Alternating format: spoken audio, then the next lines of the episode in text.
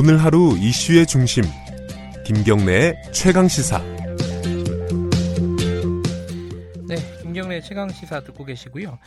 최근에 아니 좀 오래된 얘기죠 사실 명성교회가 어, 부자 세습 때문에 논란이 계속돼 왔었는데 어, 대한 예수교 장로회 총회 교단 재판국이 이 세습이 무효다. 그러니까 말하자면 아들 어, 김하나 목사가 담임 목사직 명성교회에 담임 목사직을 앉은 것은 무료 무효다 이렇게 판결을 내렸습니다.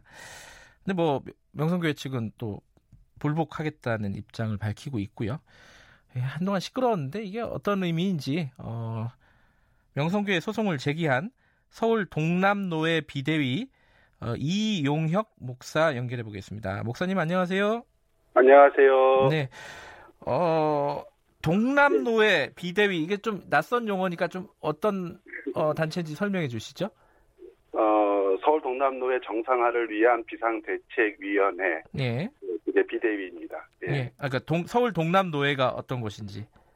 아, 저희 그 현재 장로회 통합적 교단 안에 네. 그 지역별로 한 67개 노회가 있습니다. 네. 예, 그 67개 노회 중에 하나가 이제 서울 동남 노회이고 네. 거기 이제 명성교회가 이제 소속되어져 있는 거죠. 네. 자, 어제 그 무효 판결이 나온 거죠? 네, 어, 8월 5일 날. 아, 엊그, 엊그제군요. 엊그제. 8월 5일 날. 아, 그, 이게 한 차례 판결이 뒤집힌 거잖아요. 한 번 뒤집혔죠. 음, 그러니까요, 요번에. 이게, 어, 처음에는 왜 그 세습이 정당하다고 판결을 했고, 어, 요번에는 왜 세습이 또 부당하다고 판결을 했는지 좀 헷갈립니다, 이런 거. 자세한 사정을 모르니까. 어, 좀 설명을 좀 해 주십시오. 아, 일단은 그 이 명성계 세습 논란에 있어서 중요한 그 문제들이 한 두 가지로 정리가 되는데요. 네. 헌법 규정 제 28조 6항 1호에 나오는 그 세습 금지법에 네. 그 문수가 은퇴하는 위임 목사 혹은 담임 목사의 배우자 이렇게 되어져 있는데 네. 은퇴하는 아, 요 부분을 이제 저쪽은 은퇴한 목사이기 때문에 해당하지 않는다라고 이제 주장을 한 거죠. 그냥 2년이 지났다 이 얘기죠, 은퇴한 지. 예. 은퇴한 지 2년이 지났으니 은퇴한 목사지 은퇴하는 목사가 아니다라고 주장을 한 거고요. 네. 이 주장이 이제 일부 받아들여진 거라고 생각이 됩니다. 예. 그런데 이 애초에 저 1차 판결이 났을 때는 예, 어, 이게 정당한 세습이라고 판결을 하지 않았습니까? 그렇게 했죠. 예. 근데 이제 어, 어, 신도들이 반발을 하고 그러면서 어, 재판관들이 다 바뀐 거죠. 아, 일단은 그 작년 네. 8월 7일 날 어, 세습을 용인해 준 재판국의 판결에 일단은 그 판결 근거가 네. 이제 잘못되어져 있다라고 우리가 판단을 했어요. 일단은 법리로 적용해서는 안 되는 헌법위원회 해석을 법리 근거로 어, 사용했다는 것이 이제 문제가 되었고요. 네. 이게 잘못 적용을 한 거죠. 헌법과 시행 규정을 가지고 적용을 해야 되는데 예. 이제 헌법위원회 해석 그것도 이제 받아들여지지 않은 해석을 근거로 판결을 한 게 문제가 된 겁니다. 네. 이 명성교회라는 곳이 어, 우리나라 교단에서 어떤 어느 정도의 비중이고 어느 정도의 위치예요? 이렇게 시끄러울 만한 어, 사람들이 다들 관심을 가져야 될 만한 그런 교회입니까? 어떻습니까? 사실 저희 교단 안에 뭐 소망교회도 있고 영락교회도 있고 생원한교회도 있고 사실 유명한 이름 있는 교회가 많이 있는데요. 네.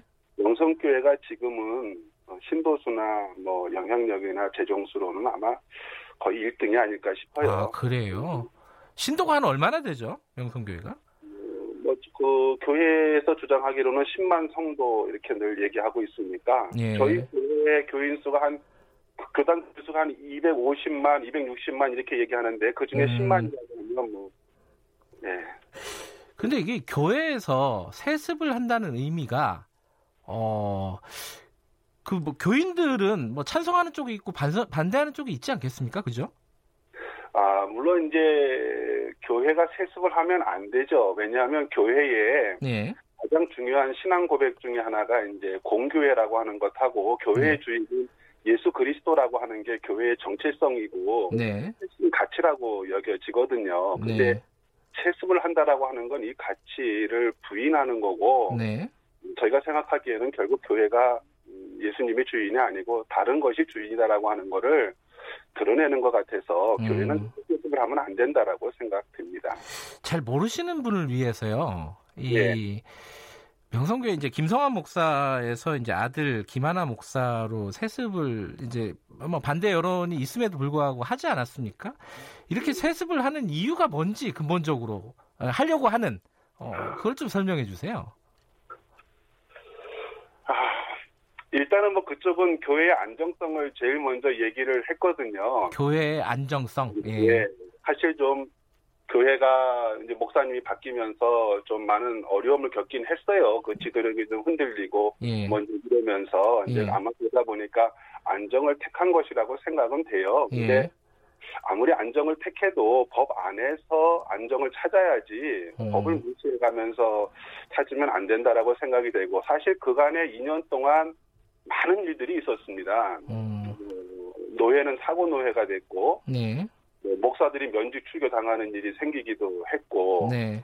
수습 정권위원회가 파송돼서 2년 동안 노예가 뭐 거의 무용지물이었고 예. 많은 일들이 있었거든요. 네.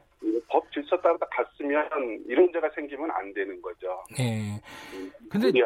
제가 뭐 보- 다른 보도나 이런 걸 통해서 보면은 세습을 하는 말씀하신 대로 이거는 교회의 근본적인 어떤 종교 윤리상 안 된다 세습을 말씀하셨지만 세습을 하는 교회들이 꽤 많지 않습니까, 그죠?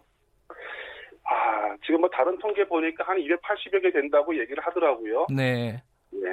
예. 그러니까 그렇게 이런 문제 세습을 하는 그런 것들을 어떠, 어떻게 하면은 근절할 수 있을지 이 부분을 아마 목사님들이 고민을 하실 건데 어떻습니까? 해결 방안이 있습니까? 어쨌든 저희 교단도 이게 이제 결코 작은 문제가 아니다라고 생각을 했고, 네. 그다음에 이제 세습을 용인할 때는 교회가 교회다운 역할을 할 수 없다라고 하는 판단을 한 것 같아요. 그래서 2014년에 세습 금지법을 만든 거 아닙니까? 네. 예, 세습 금지법을 만들어서 사회적 신뢰도를 다시 회복하고자 했던 건데 여- 여전히 많은 교회들이 계속 세습을 계속 진행하고 있는 거죠. 음. 제가 느끼기에는 이거 뭐 법으로 만들어도 이렇게 진행이 되어지는데 네. 어, 법을 강화한다고 나아질 거라고 생각이 안 되고 그러니까요. 사실 가장 기본적인 건 교회 주인이 누구고 교회가 이 땅에 왜 존재해야 되는지에 대한 그 근본적인 물음부터 다시 찾아야만 네. 그 답이 나올 거라고 생각이 됩니다. 네. 네. 이번에 이 재판국 판결에 대해서 어 김하나 목사 측은 반발하고 있습니다.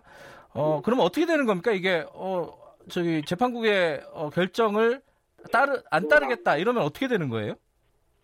아, 지금 그 그들의 입장을 지금 공식 입장으로 봐야 되는지는 조금 좀 의심이 되고요. 네. 왜냐하면 장로님들의 입장이잖아요. 예. 교회가 교회 입장을 표명하는데 장로님들의 입장 가지고 교회 입장이라고 말할 수 있을까? 물론 다 그렇게 이해는 하지만 네. 왜냐하면 교회 입장은 당회 입장으로 내죠. 네. 당회장 이름으로 내든지 당회원 이름으로 내든지. 근데 음. 지금 장로들 입장으로 냈어요. 이게 과연 바람직한 입장인가 좀 생각이 되고요. 예. 어쨌든 간에 지금 불구 기사를 분명히 한 건 같아요. 예. 에, 뭐 이렇게 계속 나가면 교단이 어떻게 제재할 방법이 따로 있지는 않습니다. 아, 왜냐하면. 예, 예. 왜냐하면 교회니까 교회니까 당연히 우리가 뭐 어떤 강제할 강제로 규제할 뭐 어, 강제할 법이 없다고 해도 교회는 상식적으로 성경과 헌법에 의해서 움직여주는 단체인데 네. 기본적으로 교회라고 하면 따라가야지. 예. 예, 어떻게 교회라고 말하면서 가장 그 기본적인 것 마음대로 예. 바꾸겠어요. 알겠습니다. 오늘은 뭐 여기까지만 듣도록 하겠습니다. 고맙습니다. 예, 감사합니다. 예, 예장 통합 서울 동남로에 소속 작은 교회의 이용혁 목사였습니다. 8월 8일 어, 김경래 최강산 여기까지 하겠습니다. 내일 아침 7시 25분 다시 돌아옵니다.